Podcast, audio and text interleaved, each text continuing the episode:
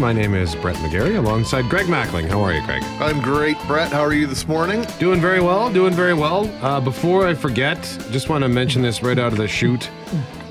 June 6th, that was, what day of the week was that? That was last Wednesday.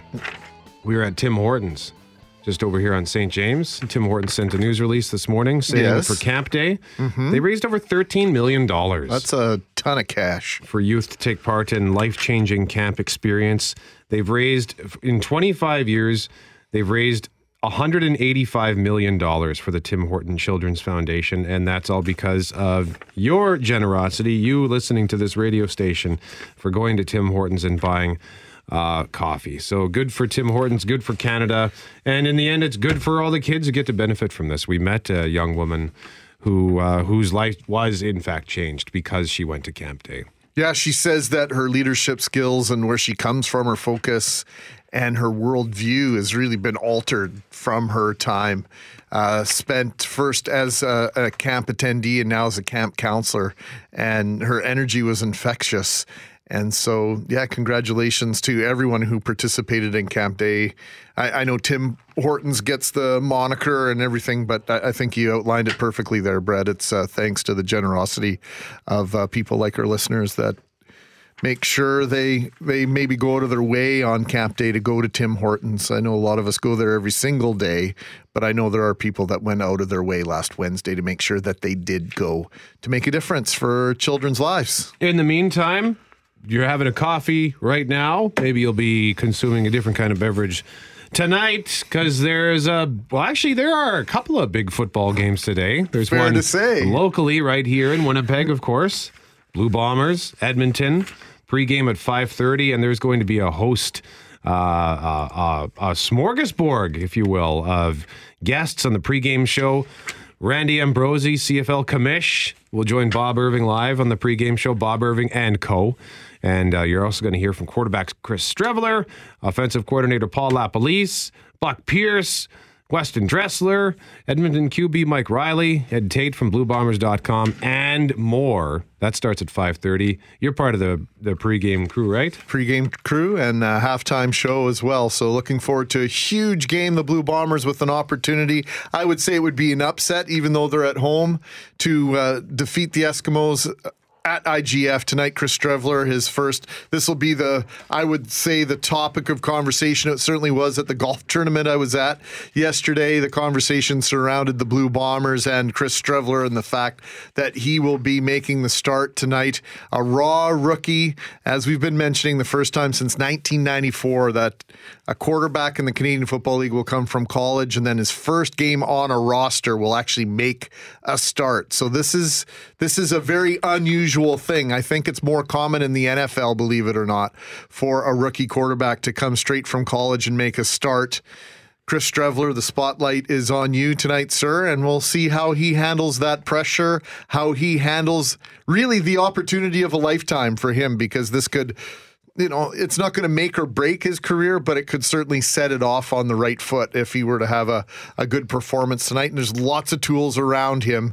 So to imagine that the Blue Bombers uh, can't win tonight, I think would be foolhardy, but to imagine that they're favored tonight, that, that, that also, too, I think would be a mistake. And as far as the Bombers are concerned, we actually have a couple of contests today. We do have a pair of Bomber tickets to give away. We're going to give those away if between 7 and 7:30. So wait for your cue to call on that and also if that's of course if you can actually go to the game and you can make it down here today by 4:30 to pick up your tickets. But we also are kicking off a new contest tonight. It's called the VIP Fan Experience Contest and it's going to run from today right through to Monday, September 3rd. It is a text to enter contest. So the way that it's going to work is during the the bomber broadcast on 680 CJOB, there's going to be a code word that you have to listen for. Uh, so the way that it works is it's during the player profile. So when Bob unveils the player profile, the code word is going to be the last name of that player, right? That's exactly how it works. And then we are going to entice you to text in that code word. You'll have a window, 10 minute window of opportunity to do that during our program, and then away we'll go. And that's it. And it, excuse me. And then if you are selected for this, then the VIP fan experience will be yours. The prize includes two tickets to the Banjo Bowl Saturday, September 8th, along with the VIP sideline experience, the much touted sideline experience. Good start. I'll take that. You also get a bomber jersey featuring the name of your favorite player. That works out okay. I like it. Absolutely outstanding. So good luck to that. Make sure you're listening to the pregame show for uh, Kelly's player profile to get the keyword, the key name that'll unlock your opportunity to get involved in this uh, exclusive contest here on 680 CJOB. And you mentioned football tonight, but there's also football at 11 o'clock this morning as the World Cup of Soccer gets underway in Russia. At Luzhniki Stadium, That's it's right. the host country, Russia, versus Saudi Arabia. And in fact, a prediction has already been made that Russia is going to win the match. That is true. I think there was a little coercion here from the handler of. Uh, uh, there was okay. We've seen the hippopotamus, we've seen the elephant, the monkey. We've seen a variety of animals over the years make predictions as to who's going to win a variety of different games. Usually, it's a World Cup that, that catches the most amount of attention. Achilles is a white cat. Kind of adorable for a cat. It's Yep. adorable.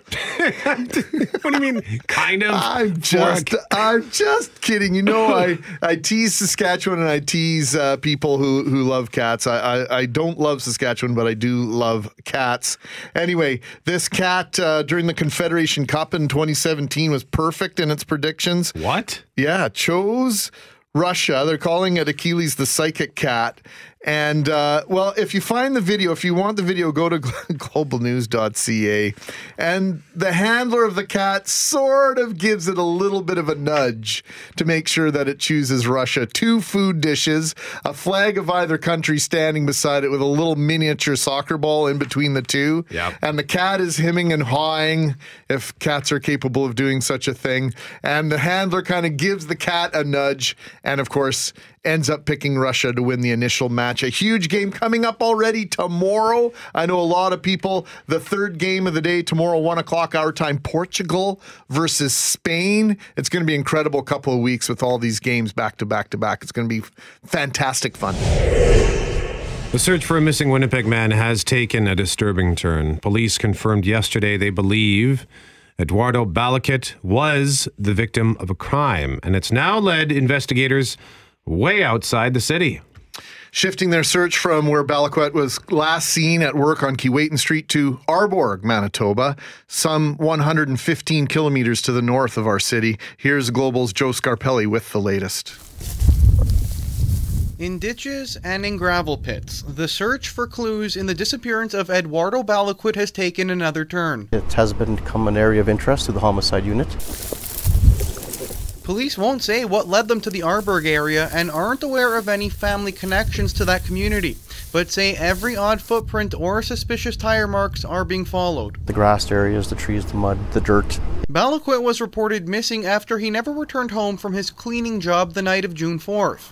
His van was found in a different parking spot on Keewatin with a smashed passenger window.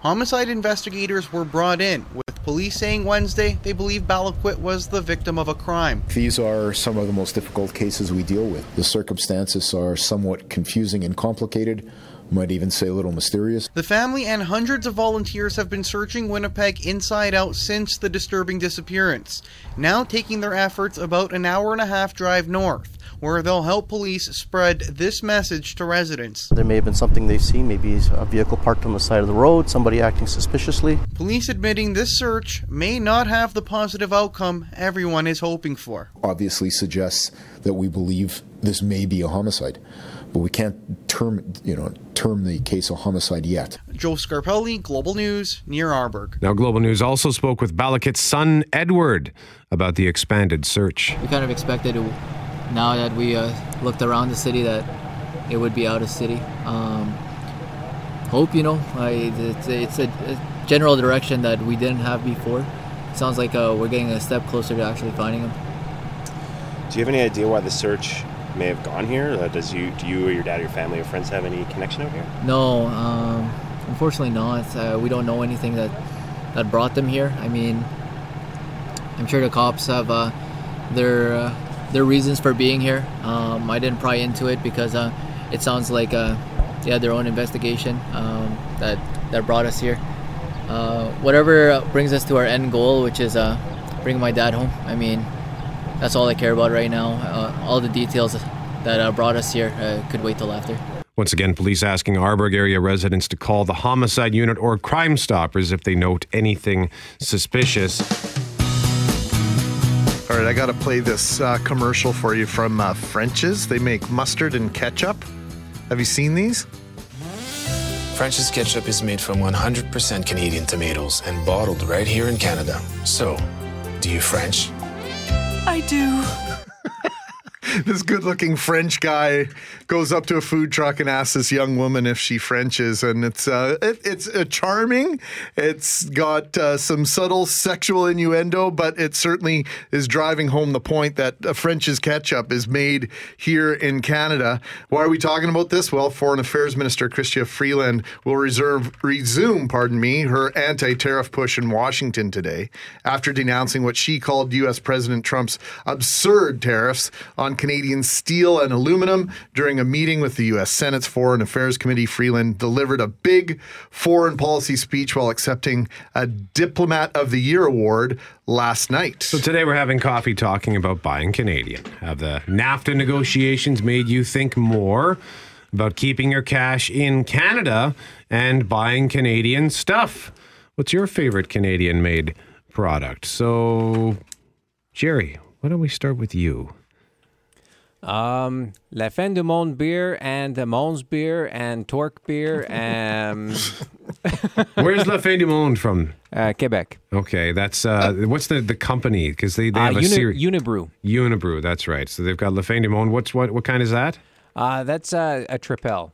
Okay. like a, a triple uh, fermented, uh, really nice beer. Okay, and what's the other one that you mentioned? Mons.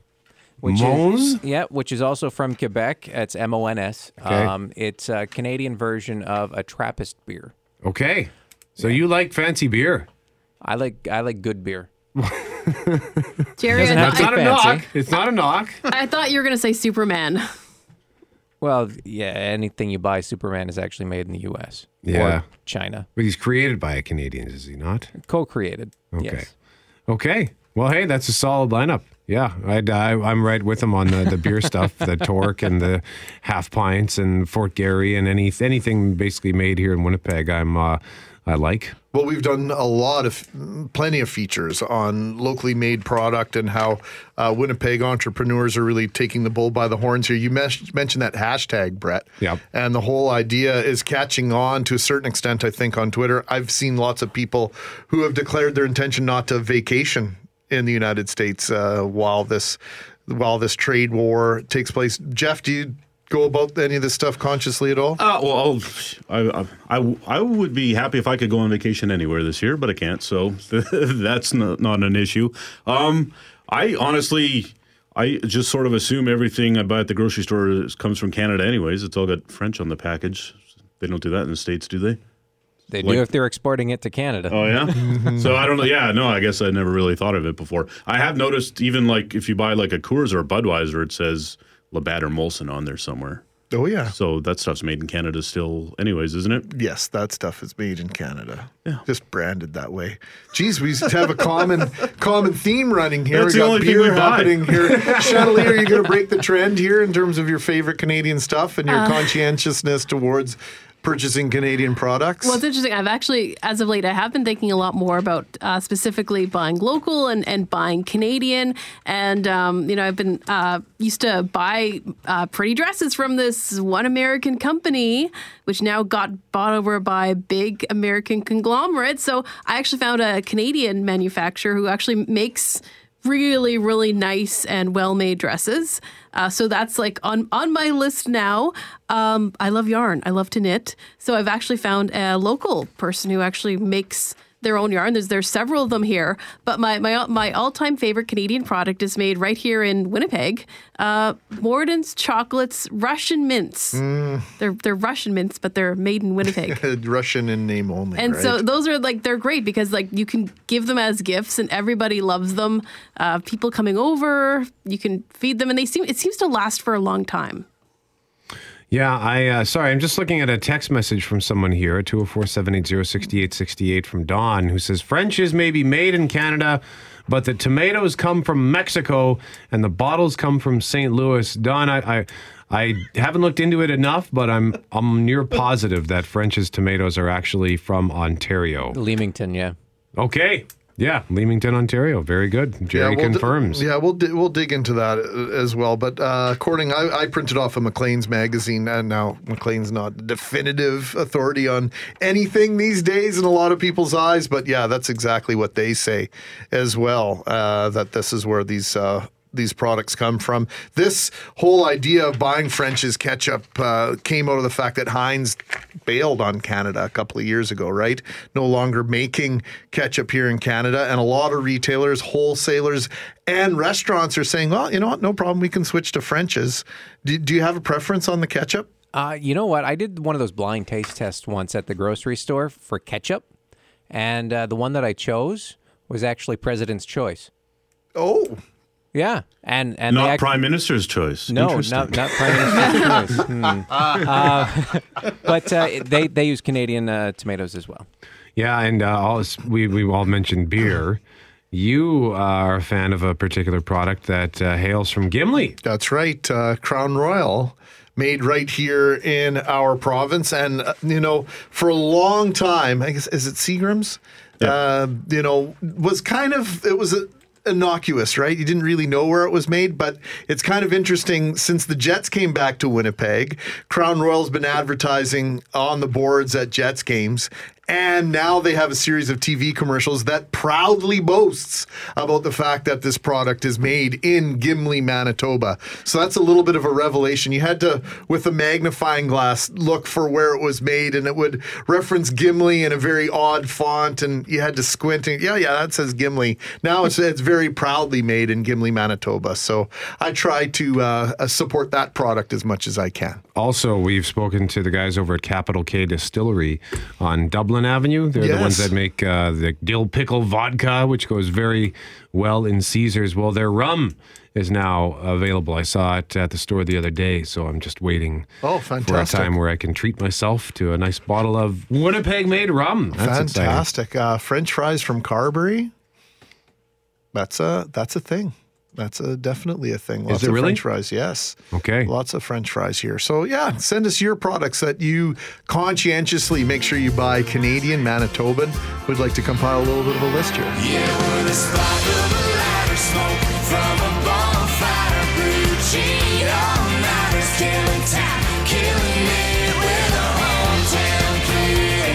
Joined now in studio by Davis Sanchez and Brodie Lawson from the CFL Digital Media, along with the Reklaws. You heard a little bit of their music, and we were thrilled to welcome Jenna and Stuart Walker into the studio for the very first time.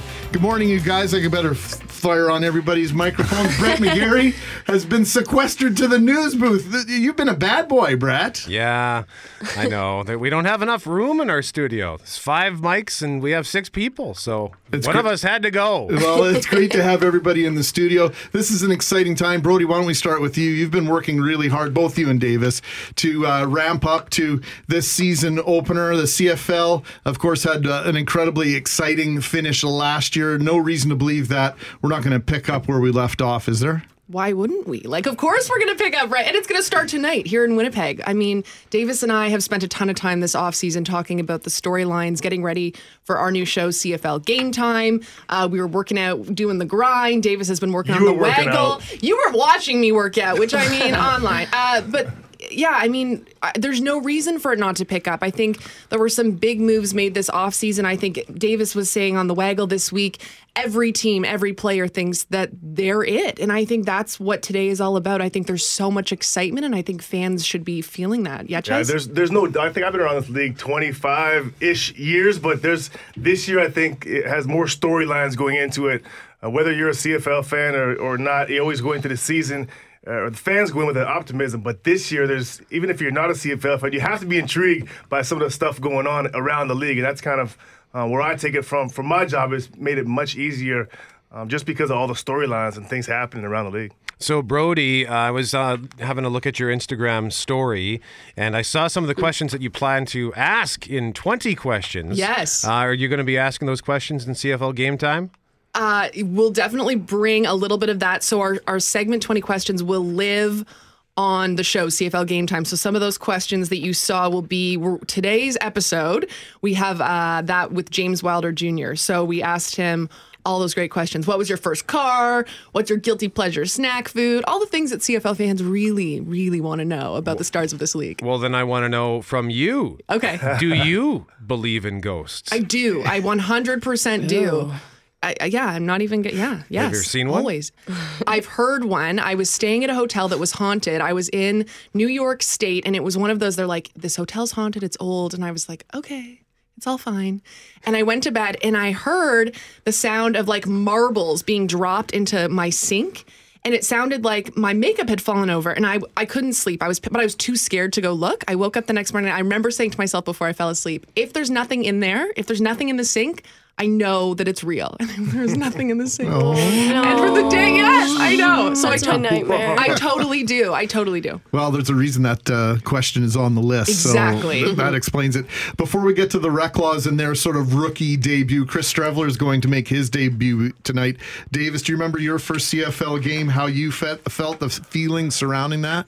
Yeah, a little bit different from being a, a defensive back uh, in my rookie year to being, you know, being Chris Streveler right now, who's has the weight of the city of Winnipeg on his shoulders. It's, it's going to be uh, it's special for him, eh, for anyone to get their first start. But I think this is, like we said, I think it's 24 years since a, a, a raw rookie from college has started a game under center. You know why it's been so long? And in CFL, it doesn't happen. It's because it's short training camp. CFL is, has a two and a half, three week training camp, and there's just not enough time to learn everything if you're a linebacker, much less a quarterback. I mean, it's you know, just to give a little bit of context, a a guy he might get a call from Paul LaPolice in the huddle, and he might have you know 15 options as he gets it on his wristband to come in. I mean, it- it's it's just there's so much on his plate that. Uh, it's he's gonna. I say this. They tread water. Hopefully, and this defense has got to play lights out because this Winnipeg team is a Grey Cup contending team with Matt Nichols. They got to stay afloat with Streveler in the meantime. And Chesney, the last guy to do that out of college was Anthony Calvillo. Yeah, like no, no, no pressure, right? Crazy. in terms of the the comparisons. We have joined in studio with us Brodie Lawson and Davis Sanchez from the CFL. Brodie, by the way, what time does uh, CFL Game Time launch today on Facebook? That is going to be at 6:30 local, 7:30 Eastern for anyone that might be listening online um, on the CFL Facebook page. If you guys are having any trouble finding the link, you shouldn't, but just any of our CFL social media, it will be there. Please join us, guys. We are so excited about this show, and we're going to be joined by the Reklaws tonight. It's going too. down in the It's bag. going It's going down. we're And so she, excited. She mentioned the Reklaws, Jenna and Stuart Walker. They're from Cambridge, Ontario. They are also in studio with us, and we'll learn more about them in a moment. We go deep, Jenna. 1 a.m. Boy, you're running out of time. Say it. Go ahead and blur those lines. You might be nervous, still gotta earn it. One drink, I'm gone. And boy, you'll regret it. So good. chills, man. So good. It's too early for this right now. Uh, well, if it's too early, I can't wait to see when the timing is perfect. That's uh, Jenna Walker, one half of the Reklaws, the other half is Stuart Walker. They're both in studio with us, and they're going to be making their debut Thursday night football concert series. They are here in Winnipeg. Welcome to our city. Is this your first time to Winnipeg? First time in the peg. time. Oh, fantastic! You're picking up on the vernacular already, Stu. I Correct. like Yeah. that, brother. That's fantastic. so, tell us a little bit about yourselves and how did you get associated with the with the CFL? Clearly, there's a relationship developing here. Mm-hmm. Yeah, I mean, well, we're brother and sister. We We've been doing this for a long time. Uh, we signed with Universal Music Canada two years ago, which was really awesome, and that kind of opened doors for us. And we were working with an amazing team that's looking for opportunities for us to work with people and partner with people. And the CFL seemed like a perfect fit for us. So we're really lucky to be working with them. Now you're, uh, you know, uh, don't take this the wrong way, Stu. You've got the right physique, good-looking guy. Did you ever play football once upon a time, or, Well, or I, did you play I other did. sports? I did play football throughout high school, um, but I always say if, if this music thing doesn't work out, I know a few people in the CFL now, so maybe, maybe they'll be willing to willing to take take me on to one of the He played teams. O line though. Yeah, oh, yeah. I was a bit. I was In a bit, high school. I was a bit heavier in high school. Exactly. Yeah.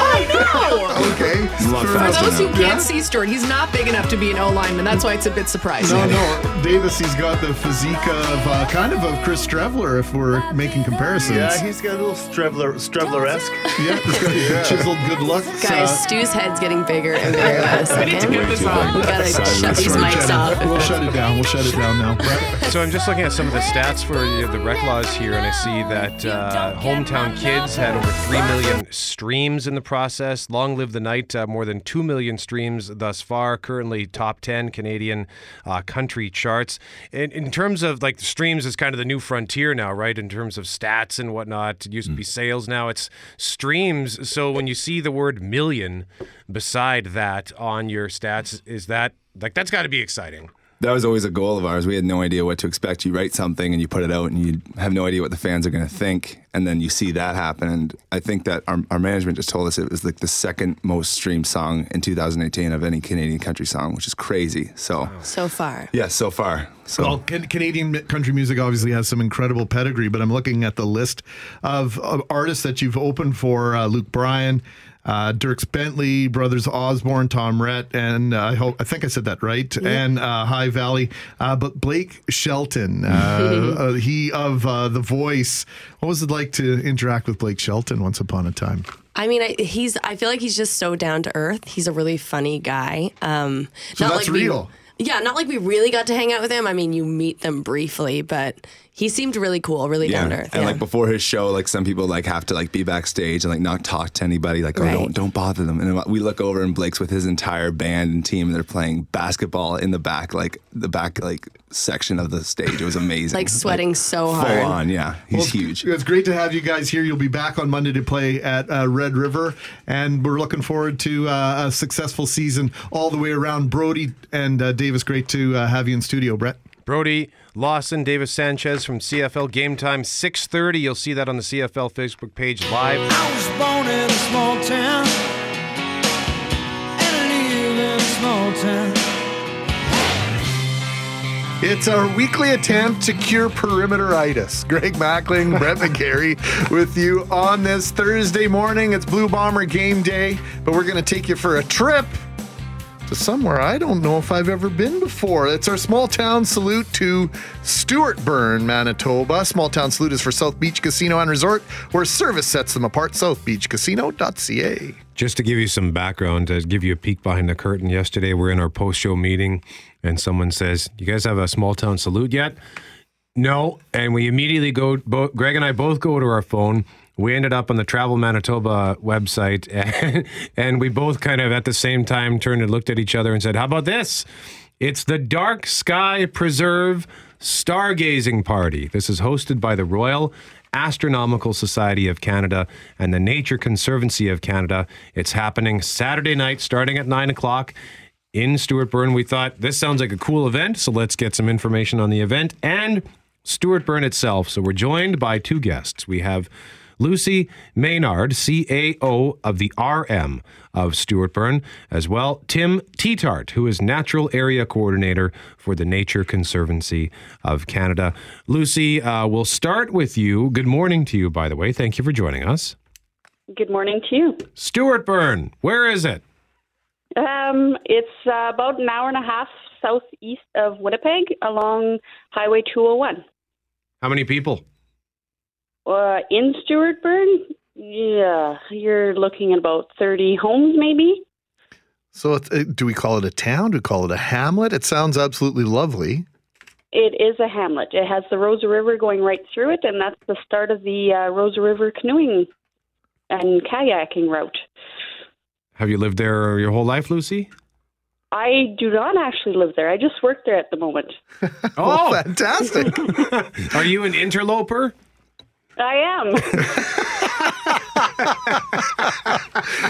So tell us a little bit about the geography. You just kind of touched on it there uh, in terms of the Roseau River, but what other things? What what keeps people occupied year round in that part of our province, not necessarily right in the heart of downtown Stuartburn? well, there, you know, Stuartburn is part of the RM, and there's uh, the town of Vita, which is the hub, and it has the bank and the grocery stores and the gas station.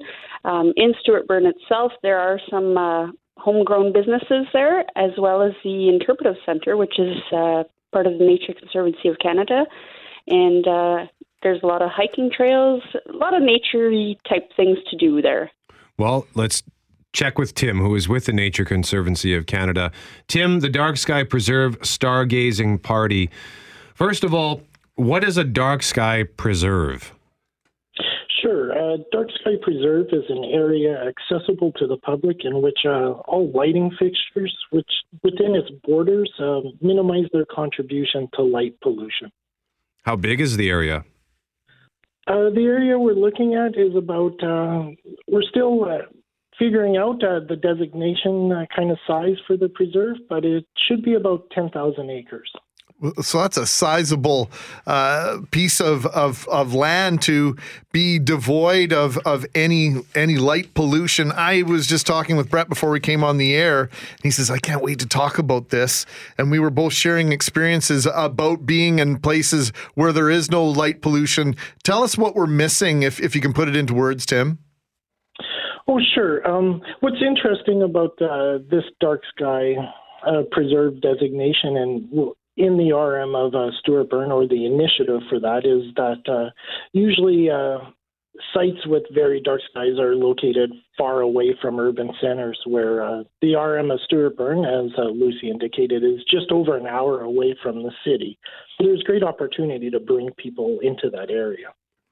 So, what is it about then uh, being outside, being away from the city and the lights, and as you call it, the, the light pollution? Uh, what what can you see that you normally can't if you're in the heart of Winnipeg? Well, uh, virtually all biological systems have evolved in an environment of alternating light and darkness. Uh, humans and wildlife are affected by light pollution. Uh, there's been research that shows that light can pollute the environment, can confoundly affect ecosystems. Often we don't realize the obvious that the world is different at night and that the natural uh, patterns of darkness are as important as the, the light of day to functioning processes. So within that area, uh, an example is the Western Prairie Fringed Orchid, which is a globally imperiled, which means uh, it's at a high risk of extinction. What is what was it called? Uh, the Western Prairie Fringed Orchid. It's a flower uh, with about 50% of its global population found in and around the Arm of Stuartburn. It's primarily pollinated at night by uh, the nocturnal sphinx moth. Um, it releases a sweet fragrance at night that attracts these pollinators, uh, which only number a few in species, and uh, as they're not as abundant as, uh, as other butterfly and moth families. There's actually been uh, very few uh, field observations made of the orchid being pollinated by these moths, and this pollination process can be disrupted by light pollution. Wow. There's also yeah. There's also uh, this summer. There's another research project uh, starting in the area, looking at the eastern whippoorwill, which is a threatened bird species in Manitoba. Uh, it's also a nocturnal, long-distance migratory bird that commonly uh, uses dark skies, both for foraging and migration. And the research is looking at the effects of light pollution and urban development on their migration routes. So, Tim, before we, we let you go, we want to know a little bit about what the Royal Astronomical Society of Canada is going to be doing uh, coming up on the 16th. Sure. Uh, so uh, we have a uh, stargazing uh, party scheduled for this Saturday. Uh, weather permitting, uh, it looks like it might be cloudy. Um, but uh, for the past few years, uh, we NCC has been supporting uh, the Royal Astronomical Society of Canada's initiative to have the area within the RM of Stuartburn designated as a star uh, dark sky preserve. So the event is scheduled uh, to start at 9 p.m. with an information session for uh, local residents about the Dark Sky Preserve designation and how they can become involved, uh, which is easy as easy as uh, kind of changing their yard lights to be more dark sky friendly lighting. So for uh, NCC and uh, from a conservation standpoint, Dark Sky Preserve, uh, which would incorporate our lands, uh, would allow for the establishment of reference sites and benchmarks where light pollution effects on the ecosystem are minimized. All right. So that's Tim Tetart. He is Natural Area Coordinator for the Nature Conservancy of Canada. There's also going to be a binocular tour, and some members of the Royal Astronomical Society of Canada Winnipeg branch are going to have some members out with their telescopes as well. And it's going to go until midnight, as Tim mentioned, weather provided. Lucy Maynard, also one of our guests, the CAO of the RM of Stuartburn. Lucy, if, if we were driving through the area, uh, is there a restaurant that you might recommend? Um, yes, there's two of them. You'd have to continue on to Vita. There is Eva's uh, Hospitality Restaurant as well as the Vita Hotel. Do they have a specialty? Like, a, do you have a favorite dish? Um, well, Eva's makes very yummy homemade buns, so they go very well with the burgers. And the hotel has uh, delicious poutines. Oh, So- poutines. Do we get pierogies at either of these places? Because you're kind of in You- that in the pierogi belt there, shouldn't you be? Yes, they are. Uh, the Vita Hotel offers the pierogies. Very good. Hey, this has been uh, a, a genuine education. Thank you for this, Lucy. You're welcome. Lucy Maynard, CAO of the RM of Stuartburn, which is hosting the Dark Sky Preserve Stargazing Party by the Royal Astronomical Society of Canada and the Nature Conservancy of Canada on Saturday night, starting at 9 o'clock. Weston Family Tallgrass Interpretive Center. We were also joined by Tim Tetart, Natural Area Coordinator for the Nature Conservancy of Canada. Seriously, if you never get a chance to see the sky outside of the city lights, you're missing out. Not only does the CFL season get underway at IGF tonight, the World Cup starts in about three hours, nine minutes. Uh, three hours? Might be Yeah. two. Is it 10 o'clock? I Our think it's time? 11 o'clock Eastern. It's 10 o'clock our time. I believe you are bang on. Saudi Arabia and Russia getting underway in Moscow. FIFA fever headed to Canada, as we told you yesterday. We talked and spoke about it all day long on 680 CJOB after North America won a joint bid to host the 2026 World Cup. North America beat out Morocco in what was that country's fifth attempt to become a host country. Wow, that's like the, they're like the Buffalo Bills of uh, the World Cup. The working blueprint calls for Canada and Mexico to host 10 games each, while the U.S. will stage 60. Canadian host cities include Edmonton, Toronto, and Montreal. And the announcement came just a day before the 2018 World Cup kicks off in Russia. In just a few hours, flags will be flying from car windows, homes, and businesses, colors of 32 nations, except a few key ones. And I'm really not trying to dig the knife and twist it at all in Italian. Uh, ones that usually get the fans here in Winnipeg going. Here's Global's Austin Siragusa, as you might guess. He's Italian. Now, with more. It has TVs to watch each match and cards for the fans passing time between each round of the beautiful game. While XQs is still planning to have World Cup parties, for some it will be a somber mood. Oh, you want me to tell you I cried? Mike Episcopo has been a fan of Italian soccer since birth, which means he's never had this feeling before uncertainty of who to cheer for now that his team is out. Italy's not there, but like I say, I'll be cheering probably for Germany. My my son-in-law is German. Italy isn't the only World Cup staple that's out. The Netherlands also failed to qualify. So did the United States. But if you're a Manitoban looking to reconnect to your roots, there's still a long list of favorites to cheer for, including Germany, France, Spain, Portugal, England, Brazil, and Iceland.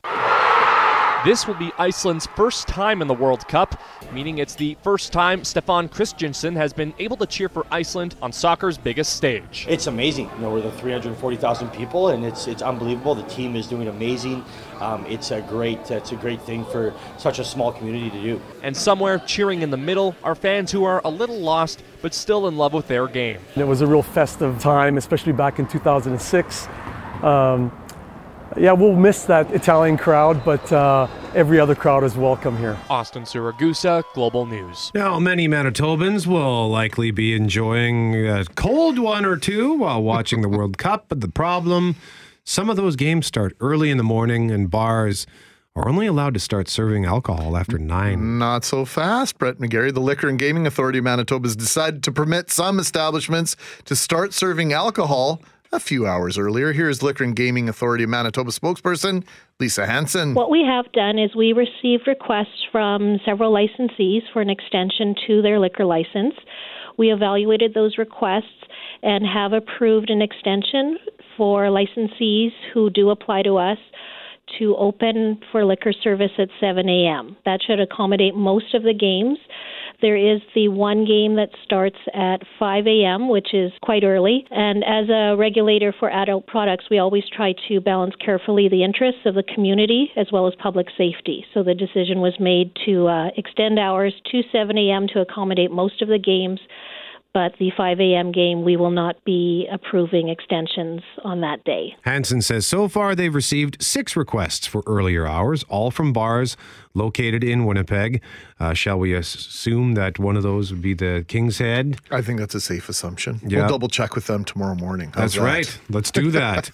uh, five of them have been approved, with the sixth currently being processed. However, there's no deadline to apply. They can do it at any point during the game. There, there is no no deadline.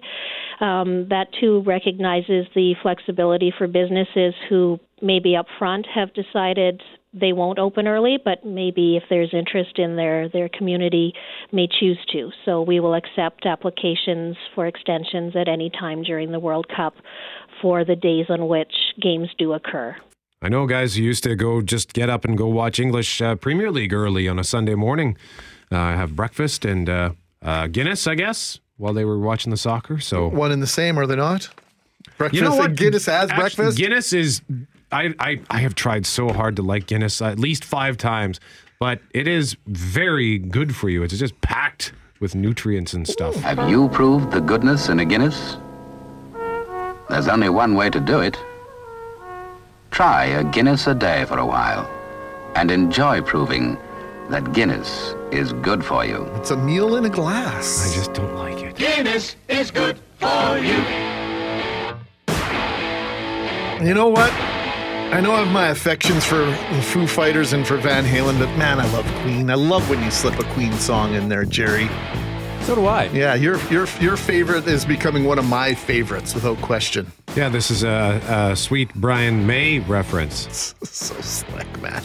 Over the history of city council, they've kind of done their budgets year to year, Brett. Yeah. There is a recommendation to change that somewhat. Yeah, they've been looking at making changes into the process. Results of a report recommending the city make one budget to cover several years rather than doing it annually. Last Friday, finance chair and city councilor for the St. James Brooklands Weston Ward, Scott Gillingham, spoke with 680 CJOB's Geoff Currier about the report. We, the politicians, we, the elected officials, called for this report. In our 2018 budget, as we adopted the budget, uh, I've been working with our chief financial officer. Uh, the mayor supported this as well and, and asked him to come back to council with this report. And what this report really does is it takes a look at uh, the merits and, and the, the value of doing longer term budgeting. And when I mean longer term budgeting, of course, as, uh, as you, you know, and probably many of the listeners know, is that Winnipeg has to adopt, as all municipalities do, a balanced budget every year. So our projected expenses must match our projected revenues. We do that year by year. But instead of doing it year by year, if we did a longer uh, budget view and adopted four years of balanced budgets, that would enable us, as I said, to, to kind of take a, a longer view of all revenues that the city will need and, and all expenses as well that the that the city you know is, is projecting to incur. If we're looking at major infrastructure projects, half a decade, a decade or more in advance, why not the budget process? Well, to get the counter view on this, joined by Brian Mayes, City Councillor for St. Vital. And uh, your opinion on this, Councillor Mayes, uh, contrary to that of Councillor Gillingham, fair to say? Uh, yes, uh, and by the way, thank you for the Brian May intro with the Queen into Brian Mayes. Appreciate that. But the uh, yes, my, my view is is a bit different from Councillor Gillingham's on in terms of the, the value of a of a four year process. Why is your uh, view different on this? Well, I think a couple of things. I mean, in theory, it sounds great, except that number one, uh, I just think it hands over a bit too much power to the unelected officials to map out this roadmap for us for years when I think we should be going back to the public every year and consulting with the public. And number two, our second biggest source of revenue is other levels of government, uh, mostly the province, and they do an annual budget. So I think to to map out a roadmap for four years when you really don't know what's going to be coming from the province makes things, you know, it, it, it is good in theory, but I just don't think in reality that's the way the the federal and provincial governments work. So, you know, we have a city plan, our Winnipeg plan, and it looks at uh, future development as it pertains to housing and infrastructure. That obviously looks uh, a decent way into the future. It gets altered as we go. Sometimes, to a lot of people's frustration, it gets altered. Is there not a way maybe to, to find a compromise here, Councillor Mayes, in terms of maybe finding a four year plan fiscally for a, a majority of expenditures? So at least we, there's a sense that we know where we're going uh, in the intermediate term. Yeah, and we do right now have a five-year capital plan. So something like the big roadwork on Fermor this year has has been on the books since I was elected seven years ago. It's been, you know, marching toward us through the budget. So it's good to have that plan. Uh, my concern is the locking something in for multiple years and then saying to um, I mean, th- this plan even calls for us to set the 2023 budget, which is after the next election. And, you know, there could be people elected on very different uh, priorities in 2022. It, so I, I just think it's overreaching a bit. Is there a compromise? Gilliam is a very decent guy, very honest uh, colleague. So, yeah, we may be able to work out something. I just don't want to lose the ability to talk to the public, to come back each year, and to to try and uh, set some priorities each year. What prompted this report to even get looked into in the first place? What led to the public service to look into multi-year budgets?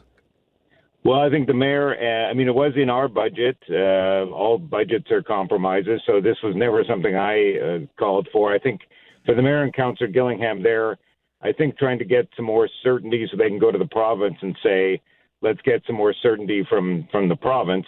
Uh, from my take, though, it's it's a bit unrealistic when the other levels of government are setting annual budgets to say, hey, we we're going to try and lock things in for for several years. And then people say, well, no, it's not locked in. You can tweak it. Well, what does that mean? Somebody define tweaking for me. So, uh, I mean, I remember in 20, 2013 budget, I called for more transit security officers. That got rejected. The next year we put it in. So I, would, I'd hate to lose the chance to go to bat for certain issues uh, each year. I, I think it, you know, in theory, it's it's a, it's a good idea, but the way other levels of government work and the way our priorities shift uh, as things emerge, I think you have to have some flexibility. Yeah, and uh, you kind of highlighted uh, with a great example there, Counselor, the idea that, yeah, you might be locking in some certainty in terms of cost, but you may be locking out some programs that become necessary because of uh, changing uh, conditions, whether it be population, uh, crime rates, or otherwise uh, in our community. And so all of a sudden now, when's the next opportunity to bring this up as a potential priority and an expenditure? Uh, that wasn't foreseen even let's say 18 or 24 months prior to the these budgets sort of being locked in Yeah, and that that's exactly right, and that's I mean, and, and especially for someone like me who's elected in a by-election in the middle of a term, you you don't want to show up and be told, oh, well, you missed by a month, you missed our budget process, uh, so for the remainder of the term of office, you know, you won't get to vote on a budget. I I don't really think that's fair to the the councillors or to the public. So. Um, we do have a long-term capital plan. My concern has just been with um, frankly, handing over more control to the unelected staff. I, I, I have a town hall meeting every year on the budget. Uh, I'm proud of that, and I, I want to keep that going. Brian Mayes, one more question for you here. When do we find out if this is something that the city's going to do? Pretty soon, I guess. The vote at council will be. Uh, I think it's next week that we have a council meeting. I think on the 21st. So um, uh, that'll go to a vote, and uh, we'll see how that comes out. I bet you can't wait for that construction to be done at Fermor and St. Anne's as uh, anticipated as it's been. I think people uh, will be just as happy when it's through and done with. Yes, I think that's a fair comment. Uh, getting a lot of calls, so that's fair. That's democracy. So, uh, but yes, the end of that construction will. Uh, I will look forward to that. We'll uh, have some champagne with you. Councillor Mayes, thank you for this. Thank you. Brian Mayes, City Councilor for the St. Vital Ward. His opinion on possible changes to cities to the city's budget process, looking at multi-year budgets. I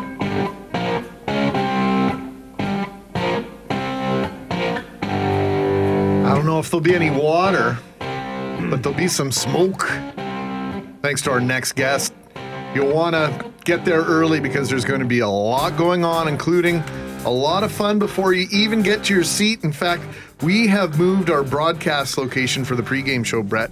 We used to be on the concourse. Yep. Now we're going to be right in the middle of it, right in the middle of the tailgate party in southeast corner at IGF. And you are going to want to stop at the ta tailgate area, which is now known as the Lux Barbecue Company Smoke Pit for today. There are going to be live bands, food, and a chance to win an awesome prize. So, to give us a preview, we're joined by Phil Squarey, president of Lux Barbecue Company and Lux Furniture Company.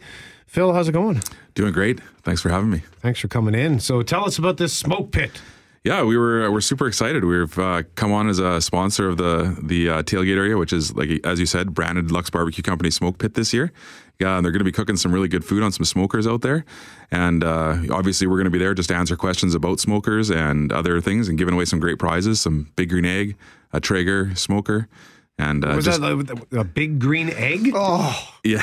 oh, remember we cooked that that steak out here uh, about three summers ago? It was Yeah. absolutely incredible on the big green egg. Yeah, that was a big two inch thick ribeye I think we cooked out there. amazing. Yeah, so big green egg, just a charcoal cooker, and uh, and then obviously a Traeger wood pellet fired grill. So we're going to be giving away some of those uh, in store and in the tailgate area. You can enter to win. So it's going to be lots of fun. What's the difference? And I, I, I am, I don't know anything about grills, smokers, barbecues, whatever. I can barely barbecue a burger. What is the difference between a smoker and a barbecue? I think a smoker is more low and slow. I, I always say anything that you cook more than half an hour. So anything that you'd cook at a lower temperature for a longer period, trying to infuse the meat with smoke or vegetables. We do have vegetarians that like to smoke their veggies as well. So, yeah, so that that's kind of the difference, I would say. Ha- Has smoking has that become more popular, Phil, over the last uh, half dozen years or so? You know what? We're finding a big trend going back to charcoal. So, like you know, the old hibachis that our parents used to pour lighter fluid on and light. We, we try to avoid that now. But yeah, you're you're totally right. We're we're seeing a, a big resurgence of charcoal and wood wood fired cooking, pizza ovens, everything like that. Anything that's more cooking off a natural source. Well, and the whole idea of living outdoors, extending our living space into our backyards, uh, turning our yards into resorts and kind of getaways all on their own. That's a gigantic trend right now. Sounds like a marketing uh, ploy for my company. Thank, thank you for Sorry, that. man, but it's true. I, I just, you know, I witness it firsthand. We're, we're really changing how we're living because we used to hibernate in the winter, and then as soon as the first sign of mosquitoes came along, we'd be back inside uh, for the most part. It's totally true. You know, um, the way my family is with our companies and stuff right now, we don't have a lake to go to much. So, you know, we, we spend our time in our backyard and I, I barbecue three, four days a week now. And I'm not very good. Uh, you know, we, we're, we're passionate about barbecues, but uh, I'm not, I'm definitely not one of the cooks. We don't enter any competitions for a reason. So you mentioned this resurgence to charcoal and other more natural form or ways to cook. What's with the resurgence?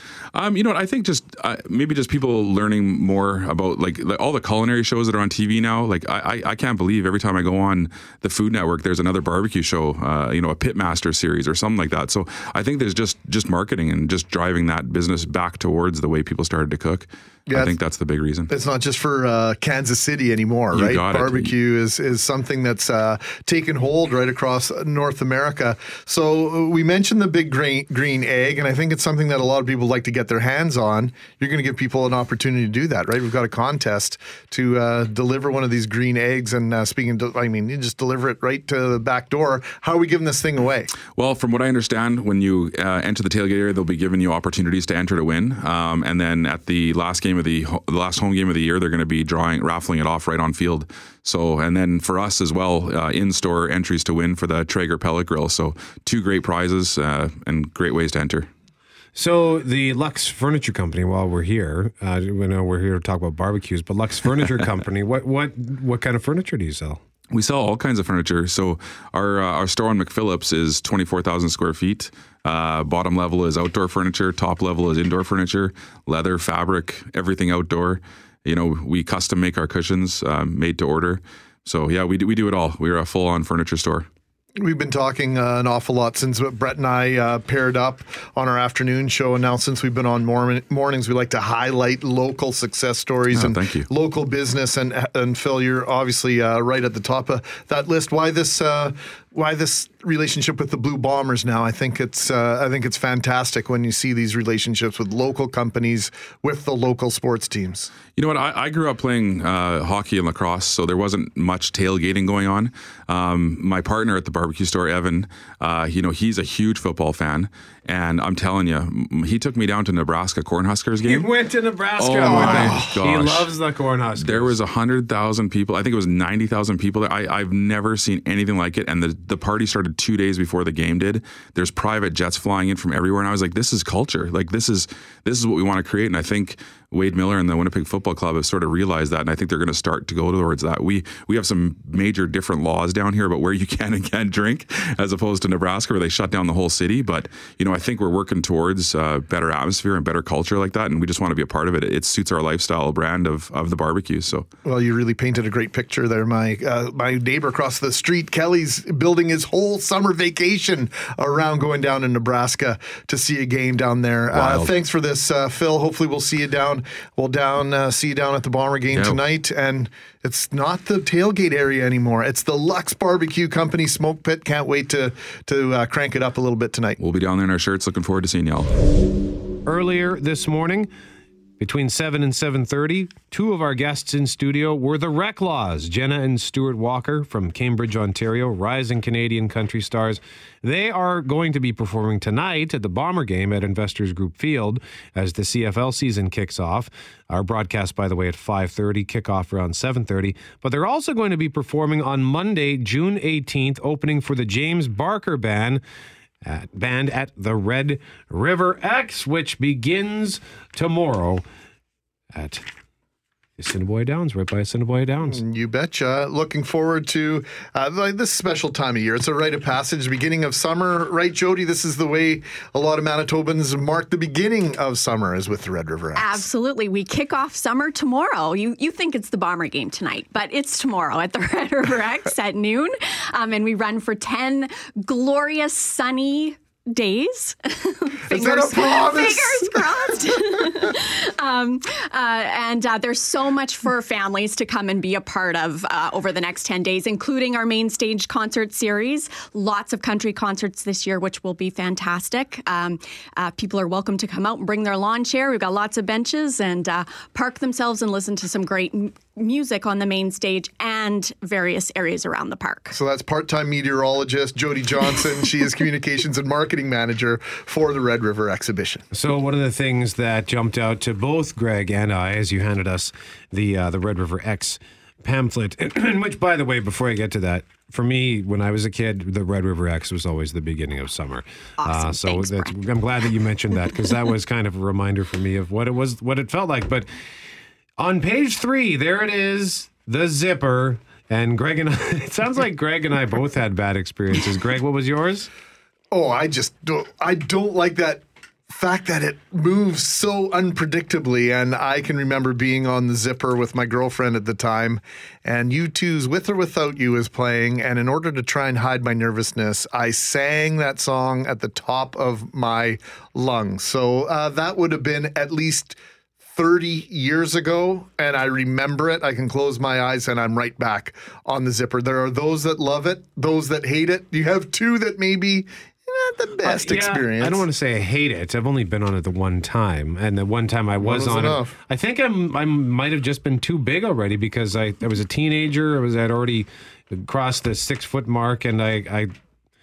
I don't maybe like I said I don't know maybe because it was the only time I'd been on it didn't know what to expect but I bashed I kind of banged my head and I thought yeah you know what that's this ride isn't for me I'll just find something else there's something for everyone there Absolutely. It's the world's largest traveling midway. So there is lots of things, lots of great rides for people, whether you're, um, a, you know, you're reckless or uh, a little like a, a gentler ride on the Ferris wheel. So yes, there is something for everyone. I like fast rides We've got lots of those. Do you want to go faster? Polar Express is that Do still a you thing? wanna It sure is. faster? It's, it's there as well, uh, along with all kinds of great um, uh, community involvement events. So people may be looking for some um, entertainment. Uh, we've got uh, performances on our community stage, so we encourage uh, you know folks who do Zumba and karate and fiddlers. They're all welcome to perform our, on our community stage, which is fantastic. If you're into for some competition, we have a brand new youth talent competition on the final Oh, Sunday nice. where we're giving away $10,000 in Oh, prize wow. money. So,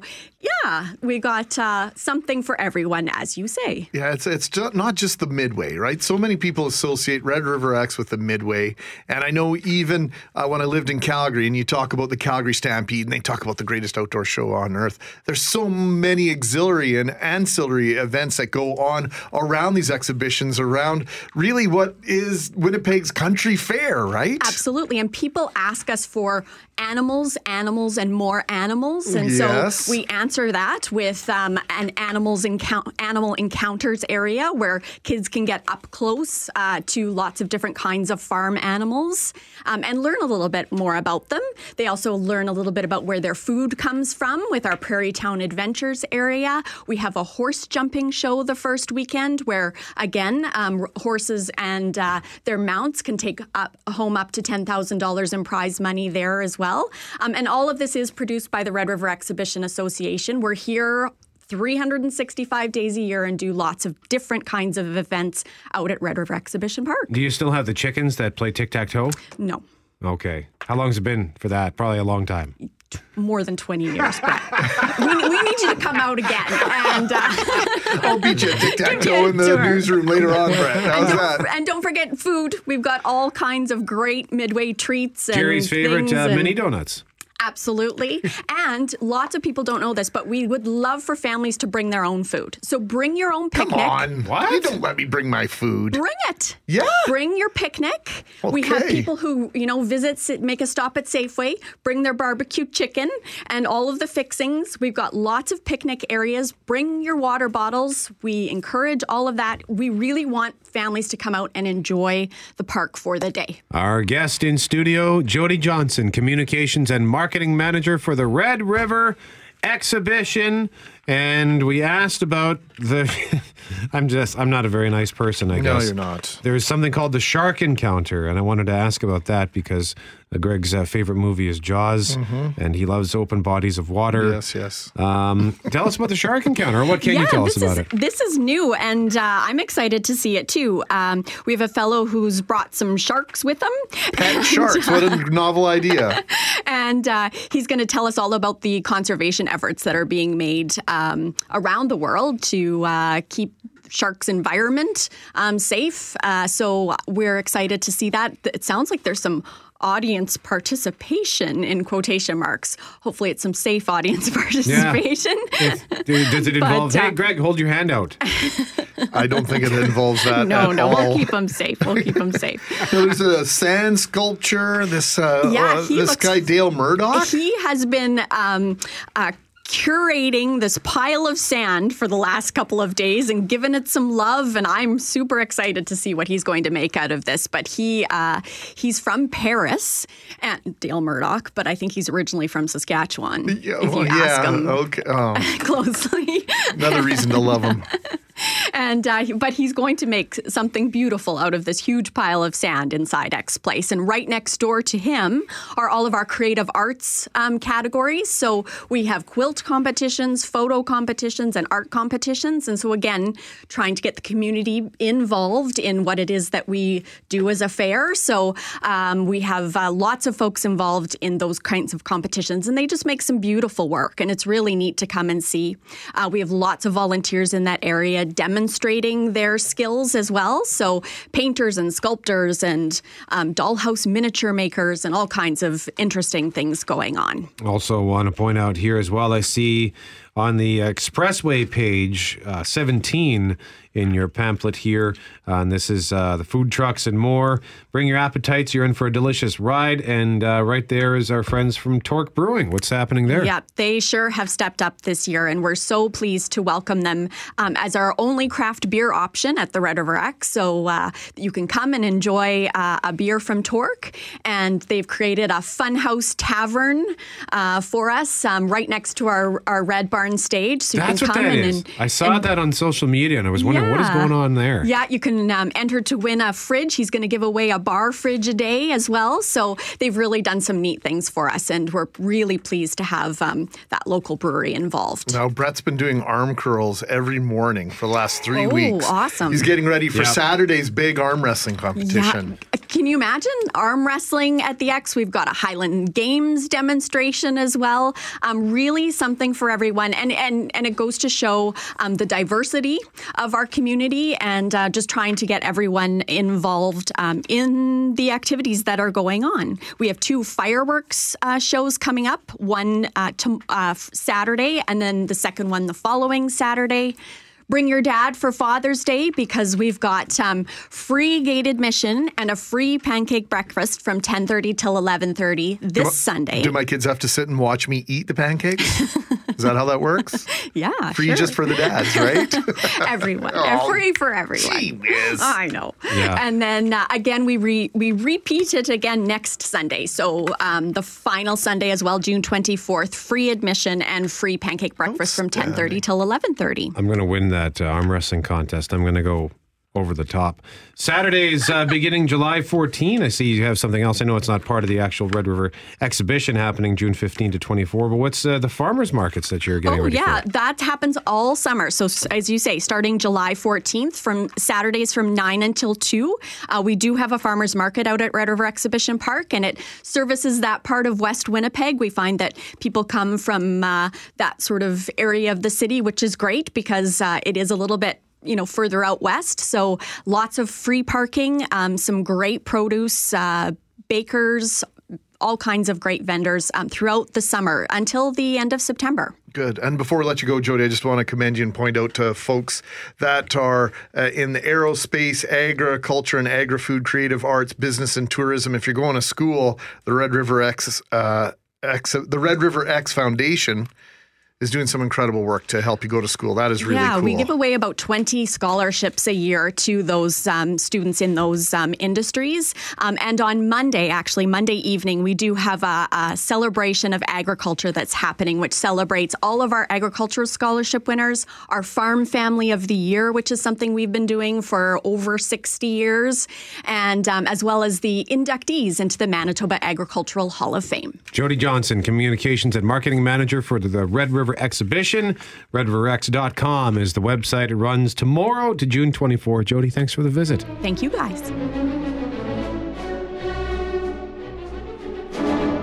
I feel so cultured every time we bring in this next guest. Winnipeg Symphony Orchestra presenting a special event next week. It's a variety show featuring many talented Winnipeggers. The show is free, but you need to reserve your tickets in advance. Brett McGarry, Greg Mackling with you till 10 o'clock, along with one of our top five favorite guests, Brett. WSO Music Director Alexander Mickelthwate. He's going to tell us about that show and so much more. There's all kinds of neat stuff happening. If you just go to WSO.ca, you'll find all the details. But we do want to start with the community uh, celebration. To this event that's happening next week. So, Alexander, first of all, hello and welcome Hello. back. Nice Thank to see you. It's great to be here. So You're this event happening next week, this variety show featuring many talented Winnipeggers, is one you just told us about one surprisingly uh, high profile musician that we had no idea that there was this hidden talent. So yeah, I mean, since a while we do that show first of all, as it's like um, almost like a tradition now to have Manitoba made in Manitoba, where we, I'm trying to find or we trying to find those hidden gems that nobody thinks would actually stand on a stage and play an instrument or conduct or sing. So here now, uh, I got in touch with Gail Asper, and Gail Asper is of course the driving force between behind the um, Museum of Human Rights. I think everybody knows her somewhere, and um, she is extremely fun and smart and wonderful. And she's a singer. So she sang several times already music theater for the uh, Manitoba Theater Center. And I kind of knew that somewhere in the back of my head. So I was like, gosh, in my last year, in my last month, in my last two weeks, I would like that you sing for the symphony. And it took some arm twisting and some, some well, nice talking, but it was, we finally, um, I got her. So it's, yes, this is this Tuesday and it will be extremely fun. So where's that going to take place? I mean, uh, Gail Asper, known as a patron of the arts, and now to be at the front on stage to be performing, I think this is something a lot of people would be very interested in experiencing. So where can where can we see this show? Well, this will be at the uh, concert hall. It's our free, um, kind of. I think it's free. this Tuesday. It's free. It's free. You just Thank made you. it free. It was seventy-five dollars a head. Now it's free because Alexander says so. But you do have to reserve your seats. All right, here we go. So, and um, we have several other co- uh, actually winners of of um, competitions of the city. Um, play some beautiful classical music and then Gail Asper. So just check that out if you have nothing to do Tuesday evening. Now, you've also got something coming up on the 27th, and you're quite excited about it because you're going to be. You're not going to be in the concert hall. You're you're stepping out into a spot you've wanted to play at but haven't yet. Well, that's the thing. So we kind of think we thought uh, this year. I mean, there's so much stuff always going on in the summer. You just had um, Red River X. I mean, this fun stuff, you know. But there, there, we, we rarely do the real just classics, only classics. Just you kind of you, you the day before you Red, Red River X, you kind of get your whatever, you do your roller coaster, and then you say, okay, I just need some zen. I just need to calm down check check something else. And so yes, Knox United. Never conducted there in those 12 years. I'm so excited. 150 years old church, as you know. Um, Wednesday in a week, so the 27th. Dvorak, Eighth Symphony. This beautiful, beautiful romantic piece. And then we have the Saint-Saëns cello concerto with our principal cellist Yuri Hooker. And we opening the concert with the World Village Gospel Choir and the symphony. Wow. So it's something that, well, it's a real counterpoint. So everything else is happening in the city. And Knox United Church, where is that again, Greg? We just talked about this with the Jazz oh, you're Festival. challenging me now, and I Is it can't. on Edmonton? Uh, I want to say it's in Edmonton, but I don't think it is. We're going to have to do some Google foo here.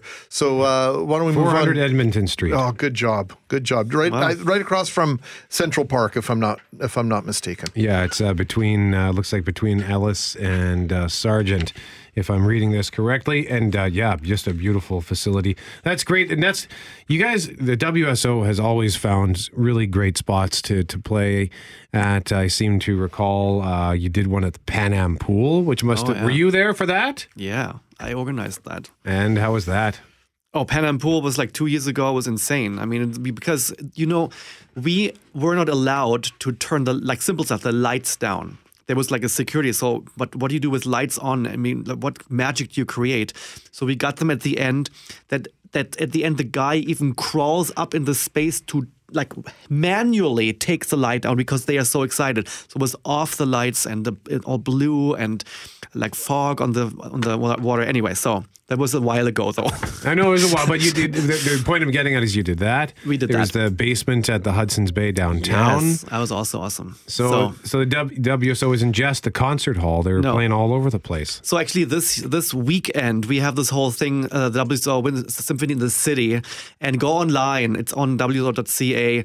We have those little pop up bands like Kildonan Park and at the malls, and just little groups. I was like, all right, again, you kind of want to get stuff done during the day, but then just take a moment, you know, and have this moment of peace and and and beautiful music, and that's what we're trying to give to Winnipeg. Now, some people might be surprised to hear your voice because, as uh, many of us know, you have already started working with the Oklahoma City Symphony Orchestra. So, what's the deal, man? How, you're holding down two jobs, double dipping here. I mean, we're glad. We're glad that you're not completely gone. We're not trying to get rid of you, but you must be busy right now. Well, I am. This is, this, I think my my last interview here with you guys. So it's my last two weeks. It's really really exciting. For sure, this and is the last two weeks. That's it. This is it. July first is the last concert. Boy, oh Boom. oh boy. That's it. Can we go back a decade? Please. We're going to go back 10 years. Mm-hmm. Brett, do you remember this? Do you live in Canada? Yes. And do you live in Winnipeg? Yes. Are you uh, in politics? Are you in public service? Uh, have you been in the news in the last two weeks? No. Was this a, a story about business? No. Do you uh, do you act publicly? No. Uh, that was the final. It was the final. Uh, what what competition? I guess part of uh, Talk Idol back in October of 2008. And Oh my God. Alexander was the mystery guest. I asked, uh, must have been three dozen yes or no questions, and I could not figure out who he was. I was so embarrassed by the time all was said and done. So our relationship got off to an That so inauspicious beginning, that Alexander. That. that is awesome. This was still in the old building. That was in the old building, and it's uh, still to this day one of uh, the highlights of anything I've ever done in my life, let alone in broadcasting. But come so, on, I mean, also what? A, I mean, this is hard. I think that you usually don't think about that. Like a person, you know what I mean? It's like there's so many other topics. you know what, man? You are uh, one of the most high-profile people in the city, and I still beat myself up for not being able to figure out who that is. And I and my favorite question I ever got to answer you was about a year later was about the most high-profile person you have in your cell phone, and I think the answer was Henry Winkler. How do you remember that? I just do. I just thought about this today, actually, yesterday. It's like, oh my God, yeah, Henry Winkler was my phone, the Fonz. yeah. Has that changed now that you know you're an OKC? No, Have you got I- any I don't know. basketball players in your phone? Maybe He's now. not in there anymore because I did work with him in the LA Philharmonic at that time, and he, we got along really well. We exchanged recipes. And seriously, and then he wanted to send me something. Here's my here's my here's my email and stuff. So yeah, and uh, yeah, it's a while ago. What recipes did you exchange? Well, it was a Christmas show, and I told him about it at LA Phil, and I told him about the Christmas Stollen, the, the German thing, and he told me about some uh, whatever, something that his wife makes. some, seriously, some really funny conversation, and he wanted to send me that, and yeah. He just seems like the sweetest, most He genuine was person. so sweet, Yeah. like so honest, so Well, authentic. Yeah, really well, fun. we hope that we're not losing you for good, Alexander. We just uh, you've been such an incredible part of the landscape of Winnipeg, and and I know you consider yourself a Winnipegger now, and uh, just all the best in your future That's so endeavors. nice. Thanks for everything you've done for us. Thank you. It- Honestly, it means a lot. Thank you, guys. WSO.ca for details on Symphony in the City, which is on from June 16 to 27. The free community celebration is on Tuesday, June 19th at the Concert Hall. Symphony at the Knox United Church, that's on June 27. And don't forget, part of Jazz Festival, the Brothers Landreth in concert with the Winnipeg Symphony Orchestra, June 20th at the Concert Hall. So the Symphony's got all kinds of fun stuff coming up over the next couple of weeks and all season, really, but the next couple of weeks, particularly jam packed. Alexander Mickelthwate joining us live, I guess, for the last time with Mackling and McGarry on CJOB. That's all the time we have. I'm Brett McGarry. He's Greg Mackling. Thanks to Behind the Glass Jerry and Shannon Vidal. And thank you for listening to CJOB.